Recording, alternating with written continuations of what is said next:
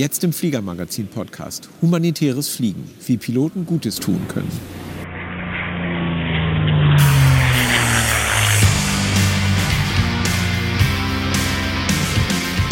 Hallo und herzlich willkommen zum Fliegermagazin Podcast, dem Podcast von Piloten für Piloten in der allgemeinen Luftfahrt. Ich bin Thomas Borchert, Chefredakteur des Fliegermagazins und mehr über unser Heft erfahrt ihr unter www.fliegermagazin.de-heft.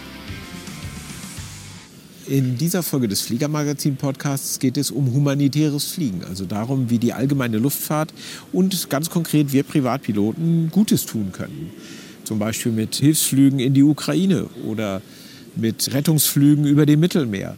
Darüber haben wir mit einer Runde von Experten auf der Aero 2023 diskutiert und hier präsentieren wir euch den Mitschnitt. Ja, meine Damen und Herren, herzlich willkommen. Mein Name ist Thomas Borchert, ich bin vom Fliegermagazin. Wir wollen jetzt reden über humanitäres Fliegen, wie allgemeine Luftfahrt Gutes tut, tun kann, wie auch Privatpiloten äh, Gutes tun können.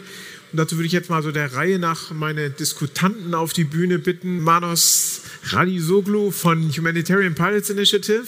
Herzlich willkommen, schönen Dank fürs Kommen.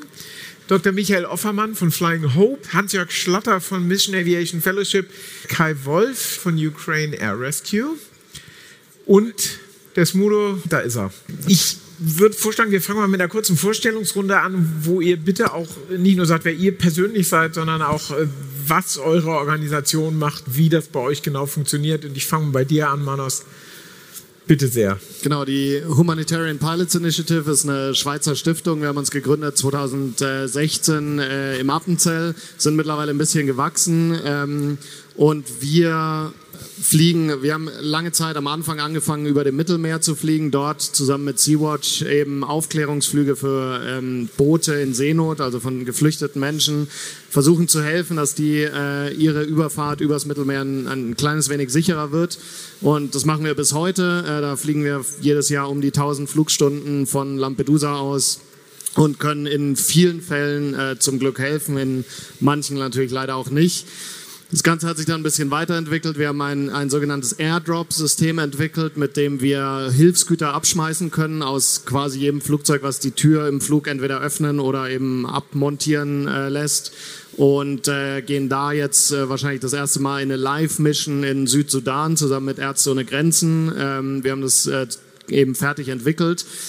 Und ähm, dann natürlich, als der Ukraine-Krieg äh, losgefangen hat, haben wir ähnlich wie Ukraine Air Rescue, mit denen wir dann auch viel gemacht haben, ähm, eben Flüge für ähm, Menschen, die von dort das über den Landweg schwer gehabt hätten, ähm, den Weg äh, nach in, in, eine sichere Unterkunft eben zu bringen und auch eben Hilfsgüter an die Grenzen, also nach Polen, nach, Rumänien und so weiter, die ganze Grenze lang ähm, zu fliegen. Genau. Ich persönlich äh, bin eigentlich hauptberuflich Fluglotse bei der DFS im Center München. Also wer IFA fliegt, haben wir vielleicht schon mal miteinander geredet.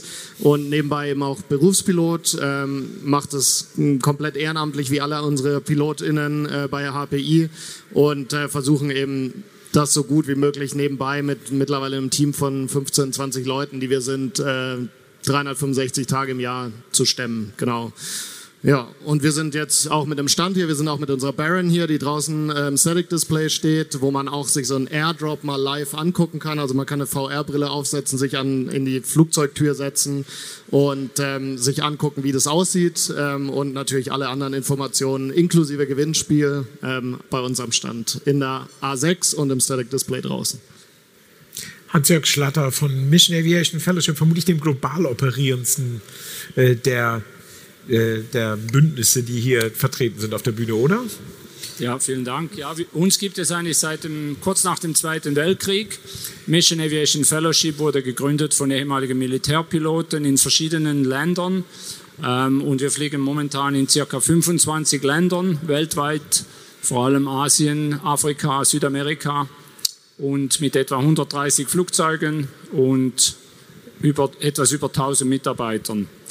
Wir, unser Motto ist eigentlich, dass wir Hoffnung, Hilfe, Hoffnung und Heilung bringen.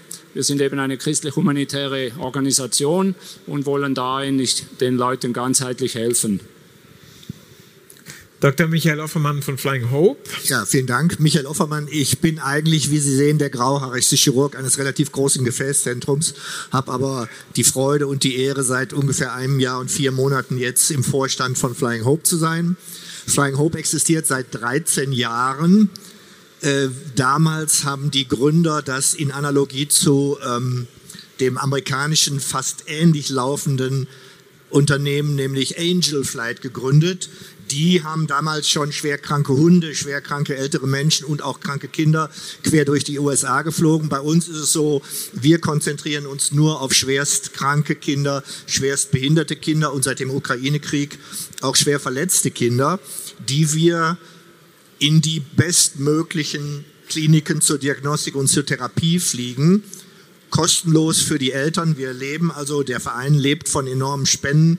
Alle unterstützen uns von der DFS angefangen bis zur ICAO. Und äh, deswegen sind uns 100, 120, 150, teilweise auch, wenn es sein müsste, 200 Flüge im Jahr möglich. Die Piloten stellen alle ihre Flugzeuge und ihre äh, Zeit kostenlos zur Verfügung und Flying Hope erstattet von diesen Spendengeldern die Treibstoffkosten. Und am Ende des Jahres sind wir gerade dabei, können die Piloten wahrscheinlich auch eine Spendenbescheinigung bekommen, sodass alle davon profitieren. Die lieben es einerseits natürlich zu fliegen, aber andererseits auch den Kindern zu helfen. Und hin und wieder ist ein schwerkrankes Kind dabei, was durch den Transport in die entsprechende Klinik überlebt. Und wenn wir das jedes Jahr einmal hinkriegen, dann haben wir genau alles Richtige gemacht. Ja, Kai Wolf von Ukraine Air Rescue, der Name sagte schon, euch gibt es vermutlich noch nicht ganz so lange, aber leider immer noch. Ähm, wie funktioniert Ukraine Air Rescue? Also erstmal Kai Wolf, Ukraine Air Rescue. Uns gibt es genau seit Februar letzten Jahres. Den, den Hintergrund kann sich jeder vorstellen, brauchen wir nicht weiter ins Detail zu gehen. Also alle Bilder, die man sieht, die sind sehr schrecklich. Wir haben sehr viele Freunde auch in der Ukraine vor dem Krieg gehabt, jetzt noch mehr in der Ukraine. Also wir sind gegründet im Februar letzten Jahres. Ähm, war eigentlich nicht so beabsichtigt, was auf uns eingestürzt ist, passiert ist. Wir sind in der Zwischenzeit 450 Piloten weltweit, alles Privatpiloten, die sich bereit erklären zu fliegen. Wir haben registriert ungefähr 300 Flugzeuge, auch weltweit. Nicht alle können fliegen. Äh, haben es in der kurzen Zeit geschafft, 31 Tonnen Medizin an die ukrainische Grenze zu fliegen, was direkt in die Kriegsgebiete oder Kriegsgebiet ist komplette Ukraine, aber in die Gefahrengebiete, Saboroschice, Bachmut zurzeit geht direkt an die Front zur Unterstützung. Und auf dem Rückweg nehmen wir dann äh, teilweise verletzte oder behinderte Leute mit, die blind sind, die wenig Chance oder keine Chance haben, mit dem Zug oder mit dem Bus es anständig zu überstehen. Wir fliegen auch verletzte Personen in Krankenhäuser in Deutschland, in komplett EU und äh, ein Projekt ist auch, ähm, wir fliegen für St. Jude in, äh, aus den USA, die sich auch, ähnlich wie ihr, um Kinder kümmert, krebskranke Kinder speziell, und fliegen hier krebskranke Kinder zurück nach Europa. Und es ist einfach fantastisch, die Hilfe von den Piloten, ja, alles Privatpiloten, alles gesponsert, ähnlich wie bei euch. Und wir haben ja auch beschlossen, engere Zusammenarbeit ab heute, noch enger als sonst. Mhm. Ja, also diese unkonventionelle Hilfe, das ist einfach ja, mehr muss man nicht sagen. Auch bei uns gibt es Spendenquittungen, wir beteiligen uns an Flüge. Ja, große Maschinen sind natürlich immer willkommen, wo dann auch gesponsert wird, ja, weil alles von Geldern abhängt. Das ist mal ganz kurz, was wir tun. Ja. Smudo von den Fantastischen Vier. Ich habe da so flapsig hingeschrieben, Popstar und Pilot. Ähm, der Popstar-Teil sagt, dass du ein gewisses sozusagen Gehör findest in der Öffentlichkeit. Äh, der Pilotteil sagt, dass du einer von uns bist, dass du Flugzeug fliegst, dass du äh, sozusagen vertraut bist mit der allgemeinen Luftfahrt. Wie passt du hier rein? Ähm, ich, ja, ich war Schirmherr beim Ukraine Lift Day, mhm. ähm, wo wir dann in Mönchengladbach am Flugplatz gemeinsam die äh, Ukraine Air Rescue Aktion vorgestellt haben. Von dort ging das quasi offiziell das erste Flugzeug die in die Ukraine mit Hilfsgütern beladen und hat auch, glaube ich, äh, ich meine auch Personen mit zurückgebracht. Dort, äh, äh da war es wichtig, dass wir die dass die Botschaft eine, eine, in eine breite Richtung geht, gerade eben auch andere Piloten anzusprechen. Äh, ich habe selber auch vorgehabt, mit in die Ukraine zu fliegen. Dann habe ich mir das Knie kaputt gesprungen bei meinem Hauptberuf. Aber jetzt könnte ich wieder. Ja, wir haben es nicht vergessen. Ne? Ja. Sehr gut. Und auch noch ein anständig großes Flugzeug mit einer Seneca. Ja, genau. Super. Ähm, wenn wir mal kurz sortieren. Ähm, Mission Aviation Fellowship, ich glaube, ihr habt quasi Berufspiloten, professionelle Piloten, die das bei euch machen, richtig? Ja, das ist richtig. Wir können leider keine Privatpiloten anstellen, vor allem wegen, äh, weil wir eigentlich eine kommerzielle als kommerzielle Luftfahrtunternehmen registriert sind in den verschiedenen Ländern. Das heißt, wir haben ein Air Operator Certificate mhm. und das kommt natürlich dann automatisch, dass man eben eine Berufspilotenlizenz mit normalerweise auch Instrumentenflugberechtigung braucht. Ja. Und Manus, wie ist das bei euch? Also rechtlich aufgestellt sind wir als äh, NCO-Betrieb, das heißt wir fliegen komplett äh, privat. Allerdings sind alle unsere PilotInnen äh, tatsächlich BerufspilotInnen, eben haben alle eine CPL mindestens. Ähm, ist ein Mix aus ähm, jungen Leuten, gerade während Corona hatten wir junge Leute, die ein CPL gemacht hatten und eben auf eine Anstellung gewartet haben.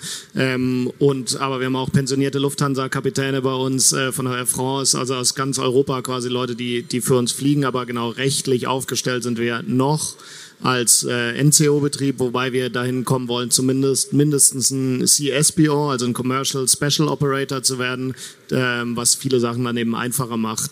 Manches auch komplizierter, aber Genau, dass wir dahin gehen können, auch sozusagen kommerziell ähm, Flüge durchzuführen, wobei wir immer sagen, wir wollen Non-Profit bleiben. Wir wollen daraus keinen Profit schlagen, wir wollen nur quasi das rechtlich auf äh, saubere Beine auch stellen, genau. Ja.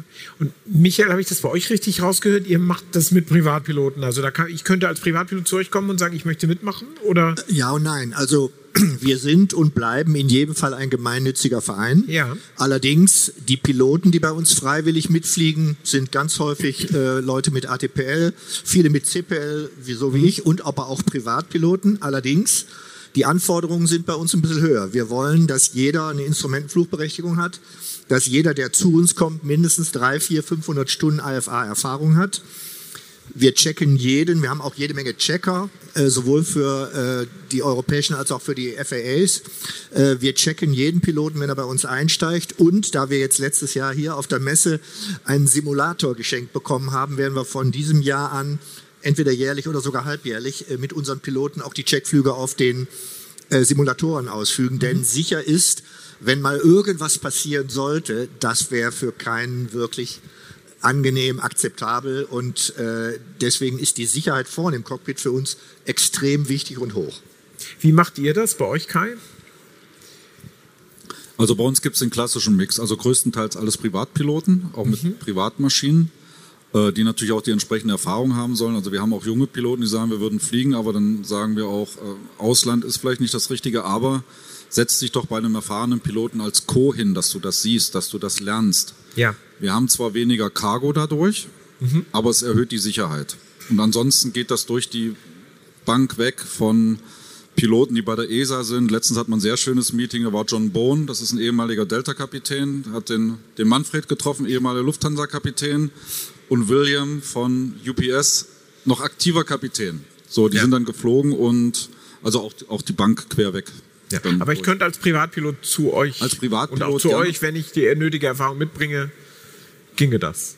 Ja, man kann sich registrieren, wenn man sich zutraut, in Anführungsstrichen, mhm. mit den Maschinen. Natürlich gucken wir uns das auch an. Es gibt bestimmte spezielle Missionen, die können auch von Privaten nicht geflogen werden. Da hatten wir auch schon mal drüber gesprochen, wo wir auch zusammenarbeiten werden, wenn es gerade, äh, wenn wir mit der äh, äh, deutschen Flugrettung zusammenarbeiten.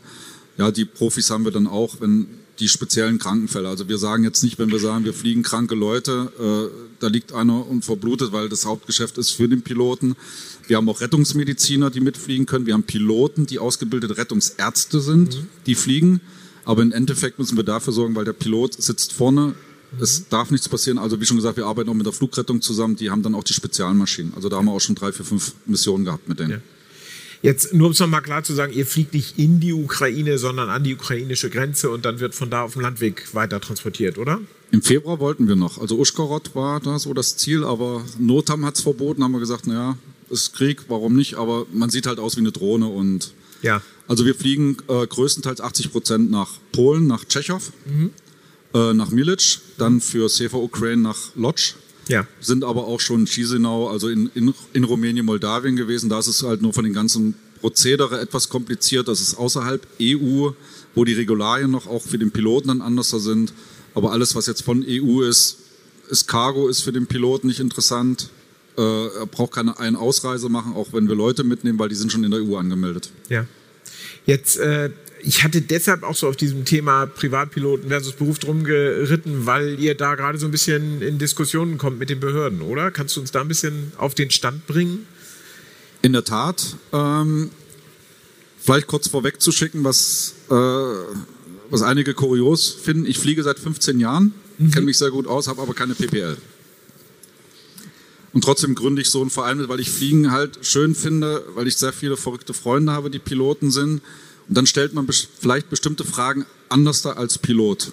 Und da, wo du jetzt drauf hinzielst, ist, ähm, ursprünglich wurden ja Behörden, ich fange mal so an, in Deutschland gegründet, dass sie eigentlich Enabler sind. Das heißt, sie müssen eigentlich für die Bevölkerung sind die da, um Sachen zu ermöglichen. Aktuell haben wir halt unter anderem halt beim LBA und da sind wir auch in konstruktiven Gesprächen, haben auch demnächst das nächste Gespräch, weil das LBA aktuell nicht 100% der Meinung ist, aber dass wir kommerzielle Flüge machen. Okay. Wo jetzt meine Frage ist, wo ich sage, ich bin nicht Pilot. Also wir haben 31 Tonnen Medizin, 100% gesponsert. Die Flüge sind gesponsert. Erklärt mir bitte, was ist daran kommerziell?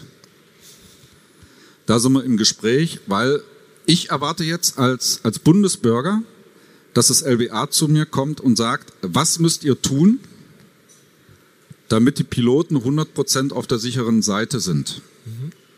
Ja, das ist dieses Gespräch, was wir gerade haben. Und da werden uns auch die Kollegen von Flying Hope unterstützen, weil die haben da auch die Erfahrung. Also da sind wir im Gespräch und hoffen mal auf ein positives Ende.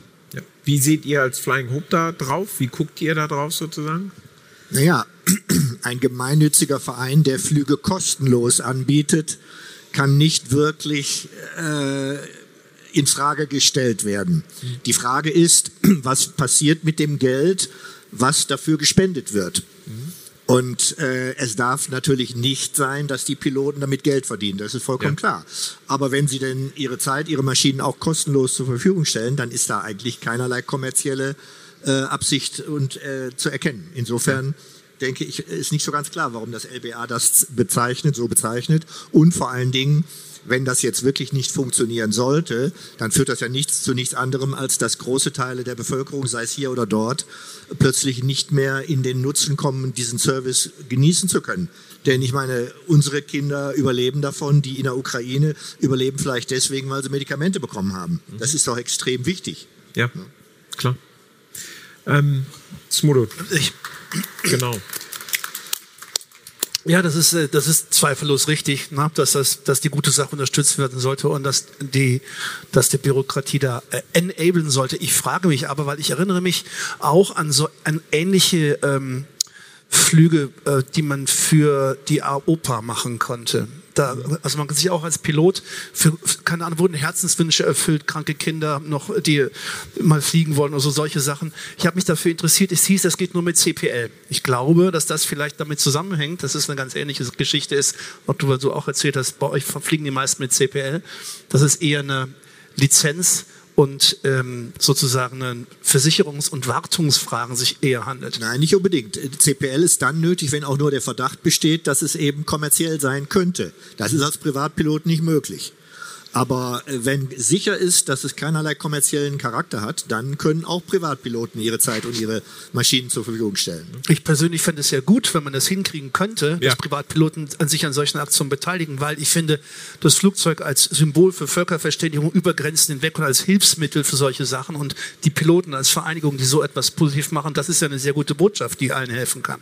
Na klar, ja.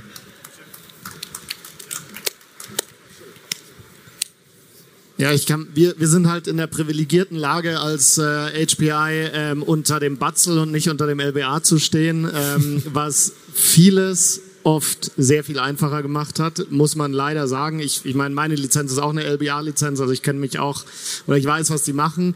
Und ähm, bei uns gab es einmal die Situation, was in eine ähnliche Richtung geht, dass der italienische Staat unter einem ähm, sehr weit rechts gerückten äh, Ministerpräsidenten Salvini versucht hat, uns loszuwerden ähm, aus Lampedusa, indem sie uns ähnliche Sachen unterstellt haben. Das kam dann interessanterweise ein Brief aus dem Innenministerium, was er damals war, äh, unter ihm stand und die haben gesagt, so ja, ihr macht doch auch Commercial Ops und so weiter. Und da hatten wir das Glück, dass tatsächlich das Batzel uns sehr den Rücken gestärkt hat, hat gesagt, eindeutig, das, was die machen, ist keine Commercial Ops und so weiter. Und damit musste dann der italienische Staat sich mehr oder weniger geschlagen geben, weil eben die unsere zuständige Aufsichtsbehörde gesagt hat, das ist alles sauber, was die machen. Und wir haben uns dann im Nachgang auch sehr viel, auch jetzt wegen der Ukraine, darum gekümmert, da eine rechtliche, saubere Einschätzung zu kriegen. Und das ist sehr interessant, weil man kann mit fünf Juristen darüber reden und man kriegt fünf verschiedene Antworten, was das jetzt, ob das jetzt äh, Commercial Ops ist oder nicht. Und das hat uns ganz klar gezeigt, es gibt da keine Rechtssicherheit aktuell. Und vielleicht schaffen wir es alle irgendwie gemeinsam mal dieses Momentum jetzt mitzunehmen und da mal Rechtssicherheit zu schaffen, dass solche Flüge nicht kommerziell sein dürfen. Und wir wollen ja gar nicht irgendwie den kommerziellen Unternehmen Konkurrenz machen. Die Leute, die wir fliegen, wir haben ein elfjähriges Mädchen geflogen aus äh, Suceava in Rumänien nach Rom, äh, wo der Arzt hinterher gesagt hat, die wären zwei Wochen gestorben keine Ambulanzflieger hätte das gemacht, weil die, weil die sich das nicht leisten können, weil die keine Versicherung haben wir nehmen da nicht mal den kommerziellen Anbietern irgendwelche Flüge weg, sondern wir machen das für die Leute, die ansonsten keine Chance hätten. So. Und da wäre es halt schön, wenn es irgendwie mal gerade von Seiten von LBA, falls hier jemand da ist, äh, wir uns mal zusammensetzen könnten und äh, da eine Lösung finden, die dann letztendlich Rechtssicherheit auch für alle Pilotinnen und Piloten, die sich so engagieren wollen, zu finden. Ja, absolut. Wie ist das bei der Mission Aviation Fellowship? Ihr seid ja zum Teil in sehr äh, entlegenen Ländern unterwegs. Und da habt ihr da mit den örtlichen Behörden zu kämpfen, äh, dass ihr eure Einsätze machen könnt? Also wir sind vielen in Ländern auch eben tätig, wo es die Zivilluftfahrtbehörde gar noch nicht so gibt. Mhm. Die sind nicht so, die funktionieren noch nicht so. Und darum haben wir teilweise auch FAA-Registrierungen, vor allem in Westafrika zum Beispiel haben wir das neu angefangen. Und dann kommt man automatisch dann eigentlich in die kommerzielle Flug, äh, Flugverkehr rein. Ähm, unsere Passagiere sind ja auch nicht ein Teil von unserer Organisation, also da ist immer eben dieser Anschein von dieser kommerziellen Fliegerei. Und wir haben uns dann etwa vor, ich weiß gar nicht mehr, glaube ich 18 Jahren oder so, haben wir uns entschieden, Anstatt dass wir warten, bis wir den Druck kriegen, dass wir kommerziell fliegen müssen, machen wir diesen Schritt proaktiv. Dann haben wir alle Manuals, alle unsere Strukturen schon mal richtig platziert und dann sind wir eben schon eigentlich einen Schritt voraus. Und wir sehen jetzt, dass das eigentlich für uns, in unserer Situation hat sich das ausbezahlt. Ja. Trotzdem ist es natürlich für eine Organisation wie eure äh, gerade diese, diese Zugänglichkeit auch für normale Piloten wie du und ich sozusagen äh, besonders spannend ne, für, für eure beiden Sachen, weil das, weil das natürlich die, die Breite, die Breitenwirkung in der allgemeinen Luftfahrt äh, irgendwie besser wird. Ne? Wenn ich noch kurz was hinzufügen kann, ja, klar, weil gerne. wir reden darüber über regulierte Länder. Wir nehmen mal eins, was auch relativ hoch reguliert ist. Mhm. Die USA. Ja. Wenn man dort als Pilot fliegt, dir wird so viel enabled. Du hast teilweise als Privatpilot mehr Rechte als die kommerziellen. Ja, wir sind einmal nachts über Tampa geflogen, haben gesagt, wir wollen nach St. Pete. Und dann hat er uns einen Korridor gegeben über Tampa Airport in 1500 Fuß. Hat gesagt, ihr müsst rechts rum, drei Grad, höher, tiefer. Du bist geflogen. Das stellt man sich einfach mal in Frankfurt vor beim vollen Betrieb. Mhm. Das heißt, das Enablement oder jetzt haben wir die große Diskussion, Staaten, Landen ohne Flugleiter. Ja, ist zwar irgendwie enabled, aber jeder Flughafen muss das machen. In den USA fliegt man nachts, ja, fliegt, guckt sich die Frequenz an, drückt dreimal auf den Sendebutton, auf einmal gehen die Landelichter an. Interessiert keinen. Man ruft an, es fällt keiner vom Himmel. Mhm. Ja, da ist keiner gestorben, weil er irgendwie die Landebahn nicht getroffen hat oder die, die sich nachts irgendwie treffen. Das heißt, man muss ja mal nachdenken, was kann ich enablen? Und die USA ist auch sehr reguliert, wenn man dort fliegt. Also es hat ja nicht damit zu tun, dass es irgendein Stand ist. So, und das ist auch eine Message, wo ich sage, Manus und, und auch die anderen Kollegen, dass man sich hier auch mal zusammentut, solche Fälle einfach mal nimmt und sagt, wie kriegt man das hin als Piloten-Power, hier mal zu Lösungen zu kommen. Es ist, es ist ja nicht nur ein Problem, das ist jetzt gerade akut, ja, was mich jetzt auch vielleicht privat beschäftigt, diese Geschichte, aber da gibt es ja mehrere Themen. Das wollte ich noch mal kurz einfügen, das hat ja nichts mit der Größe des Landes zu tun, sondern nee, nee, will man ja, was erreichen und wie kann man das erreichen? Ja. Ähm, die Angel Flights, auf den sozusagen die, die, die, euch ähnlich sind, sie haben ja in den USA eine Riesentradition, nicht? dass also Privatpiloten da äh, Leute, die den Bedarf daran haben, durch die Gegend fliegen. Ja klar. Ähm, wir haben das große Glück, dass äh, durchaus eine ganze Reihe Pilat, äh, Privatpiloten, die vielleicht als Unternehmer oder äh, als Selbstständige erfolgreich sind, dass sie wunderschöne Maschinen haben. Das mhm. sind äh, einmotorige Turboprops, zweimotorige Turboprops, also eigentlich perfekte Maschinen, um in Deutschland oder in Europa immer über dem Wetter zu fliegen, sodass keiner gefährdet wird, keiner wird durch den Flug erschreckt und so weiter und so fort das dürfte in keinem Fall, wenn ich sowas höre, in, äh, irgendwie limitiert werden oder ja. so, weil was ist dann mit den mit denjenigen, die davon profitieren. Ja, klar. Ja. Äh, Smudo, kannst du dir vorstellen, da reinzugehen? Also Ukraine wolltest du ja jetzt schon Wolltest du loslegen? Ja, ich kann mir das sehr gut vorstellen. Ich habe ja auch von den Kolleginnen und Kollegen, die bereits viel gemacht haben, gesehen, wie gut das alles außenrum mit, den, äh, mit, den, äh, mit der Ukraine Air Rescue und mit, dem, äh, mit der Humanitarian Pilot Initiative zusammengedengelt wird. Ne, was mhm. die Erlaubnisse angeht, äh, ganze Paperwork, dann auch vor Ort zum Beispiel Korridore, wie man denn eben diese auch zum Teil schwer gesichert, militärisch gesicherten Flughäfen in Polen anfliegt, dass ein ausgeladen ist, alles ruckzuck geht. Also als, so wie ich das erlebt habe, ähm, ist das so vorbereitet, dass man als Pilot wirklich sich nur auf das Fliegen konzentrieren kann und alles andere äh, quasi äh, von den Helferinnen und Helfern erledigt wird. Mhm. Und ja, das, also ich würde das wirklich sehr gerne machen. Und ich denke, jetzt, wo das Wetter auch besser wird von wegen, als ein Turboprop ist es leider nicht geworden, aber lässt sich bestimmt was ganz Gutes machen. Es lässt sich was einladen auf jeden Fall. Vielleicht eine kleine Bemerkung dazu. Wir haben, als der Ukraine-Krieg losgegangen ist, haben wir uns zwei, drei Wochen später im Vorstand dazu entschieden, auch ausnahmsweise mal aus dem Ausland, eben aus der Ukraine zu fliegen. Und kurz danach haben wir den Kreml angeschrieben, haben gesagt, Jungs, äh, wenn wir mit Flying Hope dahin fliegen, dann geht es nur darum, schwerkranke Kinder zurückzufliegen. Kriegen wir eine Sicherheit, dass uns in Anführungsstrichen nichts passiert? Und dann hat der Kreml geschrieben, das finden sie toll.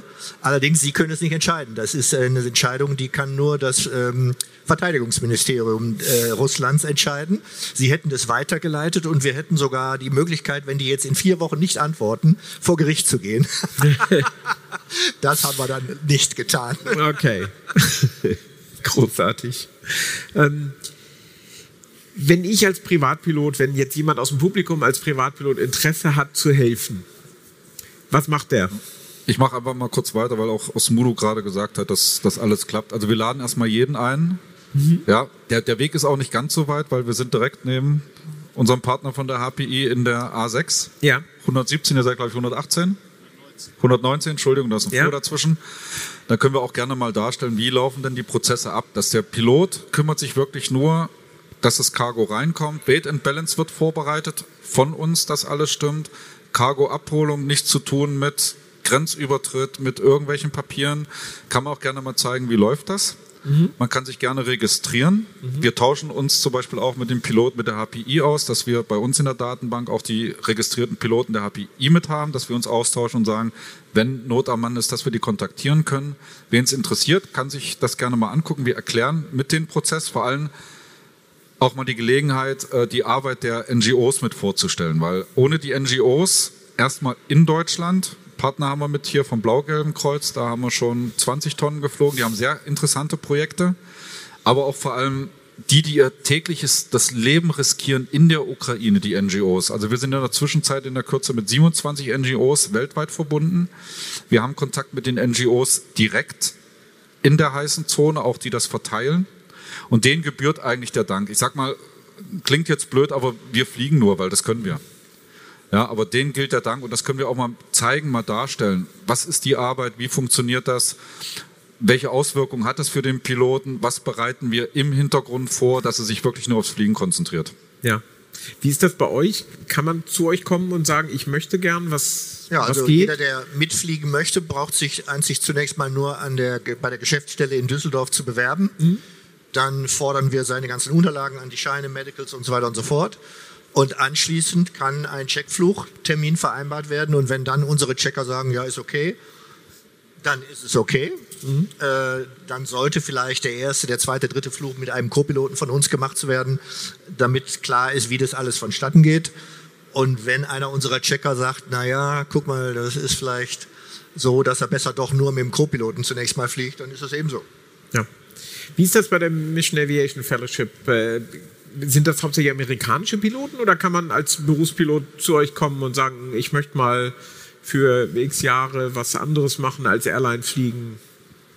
Also unsere Piloten kommen von der ganzen Welt. Mhm. Eben die Bedingung ist einfach, dass man eine Berufspilotenlizenz mit Instrumentenflugberechtigung hat. Normalerweise setzen wir eine gewisse Anzahl Stunden voraus, weil die, die Länder, wo wir arbeiten, sind halt schon nicht so genau gut reguliert, wie, wie wir uns das gewohnt sind. Also man braucht eine gewisse äh, Maturity, wie heißt das, ähm, Reife vielleicht mhm. auch als Pilot und wahrscheinlich ähnlich, wie wenn man in die, die Ukraine fliegt oder so. Ähm, aber grundsätzlich nehmen wir jeden. ja, und das, also es hat, man kann sich einfach bewerben und dann gibt es ja gewisse Bedingungen. Es ist halt auch, äh, also ich bin auch seit 20 Jahren Pilot und wir sind eigentlich bezahlt von Spendern. Das heißt, jeder Mitarbeiter bei uns hat eigentlich seinen eigenen Spendenkreis und das ist sicher auch ein gewisser Hemmpunkt natürlich. Ähm, und dann, weil wir eben eine christliche Organisation sind, ist das auch noch etwas, das dazukommt, das wird dann auch angeschaut. Ja. Und Mannes, braucht ihr Piloten?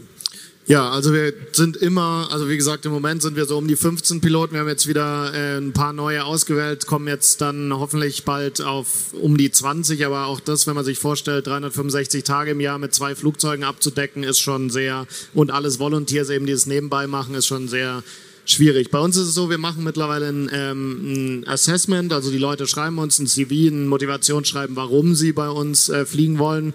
Was wir halt gerade in Corona viel erlebt haben, dass Leute einfach die Gelegenheit nutzen wollten, Stunden zu sammeln. Uns geht schon auch ein bisschen darum, dass sie hinter dem Zweck stehen, den wir be befürworten, dass wir eben humanitäre Flüge machen und Leuten helfen wollen und haben da mittlerweile eben ein formalisiertes Auswahlverfahren, wo mit unseren Checkern eben auch geflogen wird. Wir setzen auch mittlerweile eben eine CPL ähm, mindestens, ich glaube, ich habe es gerade nicht im Kopf, mindestens 500 Stunden und äh, ein MEP-Rating, weil wir eben die beiden Barons operieren ähm, voraus und ähm, genau schauen uns die Leute dann an und wenn es passt, ähm, gibt es ein Intro. Meistens, wenn wir zum Beispiel die Leute fürs Mittelmeer einsetzen, ist es eben so, dass die, die Missions schon mittlerweile sehr komplex sind. Also wir fliegen mit der Baron, das können sich viele Leute immer nicht vorstellen. Wir haben eine Endurance von äh, 12 bis 14 Stunden mit der, äh, mit der Baron. Ähm, also wer, wer mal das Leanen lernen will, der kann gerne zu uns kommen. Wir sind, haben das, glaube ich, ziemlich perfektioniert. Ähm, wir sind unsere längsten Missions tatsächlich, die wir, als uns in Italien rausgeschmissen hat, ähm, sind wir aus Griechenland geflogen. Der längste Flug war äh, elf, elf 11 Stunden und 20 Minuten mit der Baron.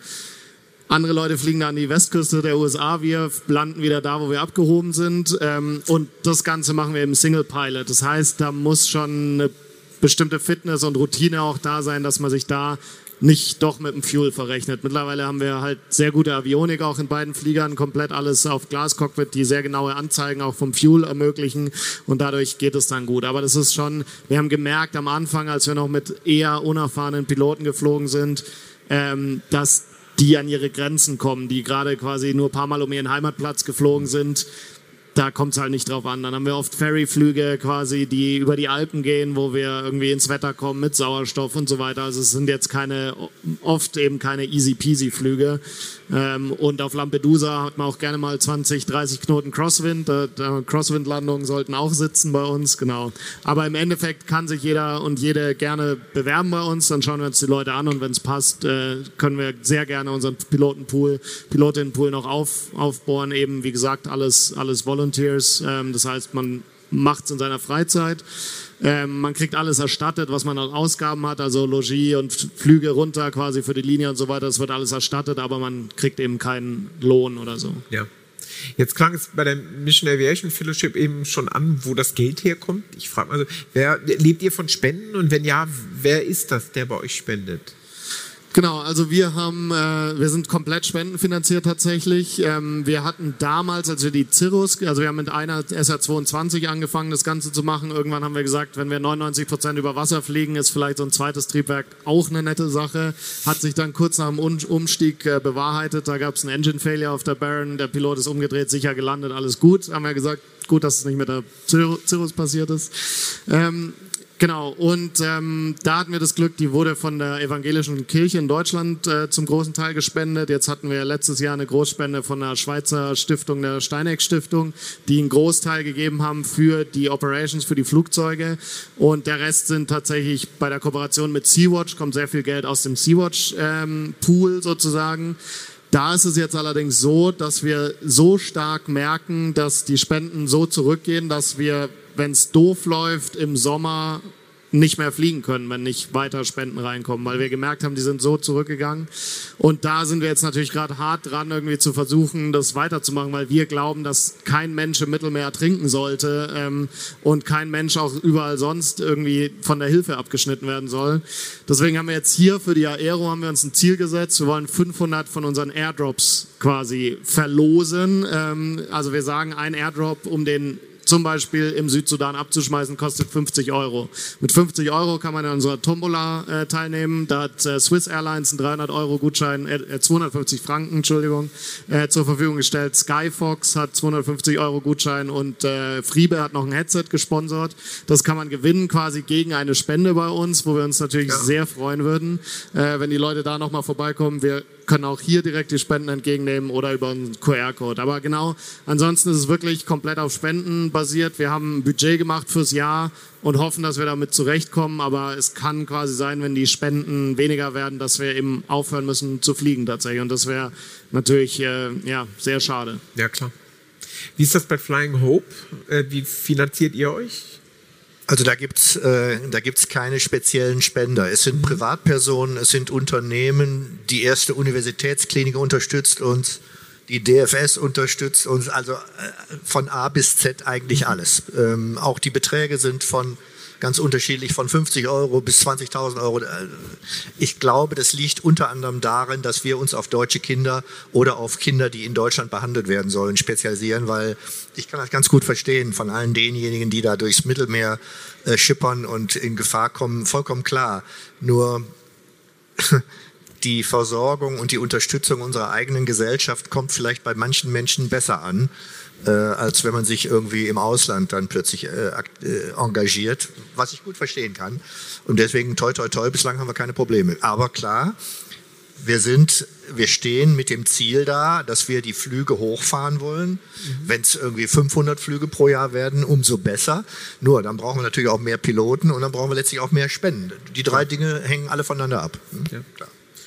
Ukraine Air Rescue vermutlich ganz ähnlich, oder? Das gleiche Prinzip wie bei allen. Also Spenden, also ja. das geht von kleinen Spenden, teilweise 5 Euro über äh, PayPal, bis hin zu Unternehmen, die auch anonym spenden. Also sind nicht alle Spender auch bei uns mit auf der Webseite. Ja. Dann die Piloten, teilweise die Kleinen, die sagen, ich möchte fliegen mit Sprit, mit allem drum und dran. Mhm. Das Geld fließt zu 100 Prozent in Sprit. Alles, die im Hintergrund arbeiten, machen das als freie also freie Mitarbeiter, nicht bezahlt, aber äh, wir wissen schon, was ich meine. Mhm. Ähm, dann haben wir auch teilweise Unternehmer, ja, mhm. die einfach sagen, hier habt ihr eine King Air. Wir fliegen zwar selbst gern, die nehmen wir natürlich gern, weil mit einer King Air kann man 50, 60 Rucksäcke, pro Rucksack drei bis fünf Menschen leben. Jetzt kann man selber mal kurz rechnen, ja, den Taschenrechner nehmen, wenn es so nicht klappt. Oder halt auch äh, von Hamburger Unternehmen, die einen Citation Jet haben, gerade so für schnelle Transporte für Kinder. Mhm. Also das ist unterschiedlich. Ja. Aber auch alles komplett spenden. Klar, danke. Ich würde mir jetzt gerne eins von den Mikros nehmen und dann Ihre Fragen, Ihre Anmerkungen äh, hören wollen, wenn es die gibt. Äh, gibt es Fragen? Gibt es Anmerkungen? Ich bin bereit, mit dem Mikro zu Ihnen zu kommen. Vielen herzlichen Dank für die Vorstellung, ganz eindrucksvolle Arbeit. Vielen Dank dafür.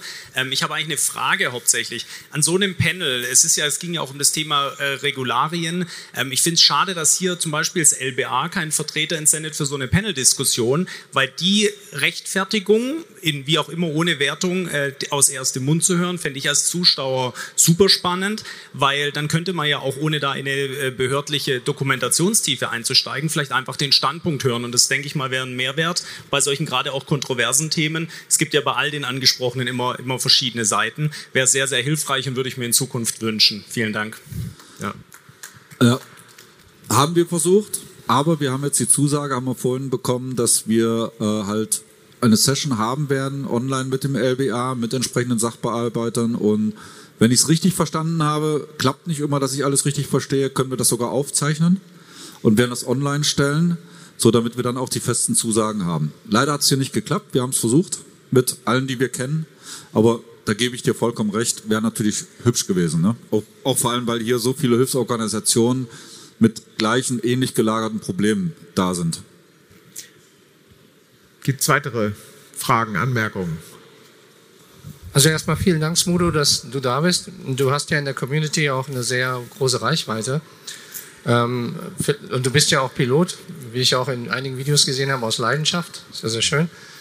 Siehst du denn dann die Möglichkeit, dass du vielleicht von deiner Seite aus deine Kollegen da mal ein bisschen mobilisieren kannst, um sie sich mit dem Thema beschäftigen und auch die eine oder andere Organisation vielleicht ein bisschen unterstützen könnten?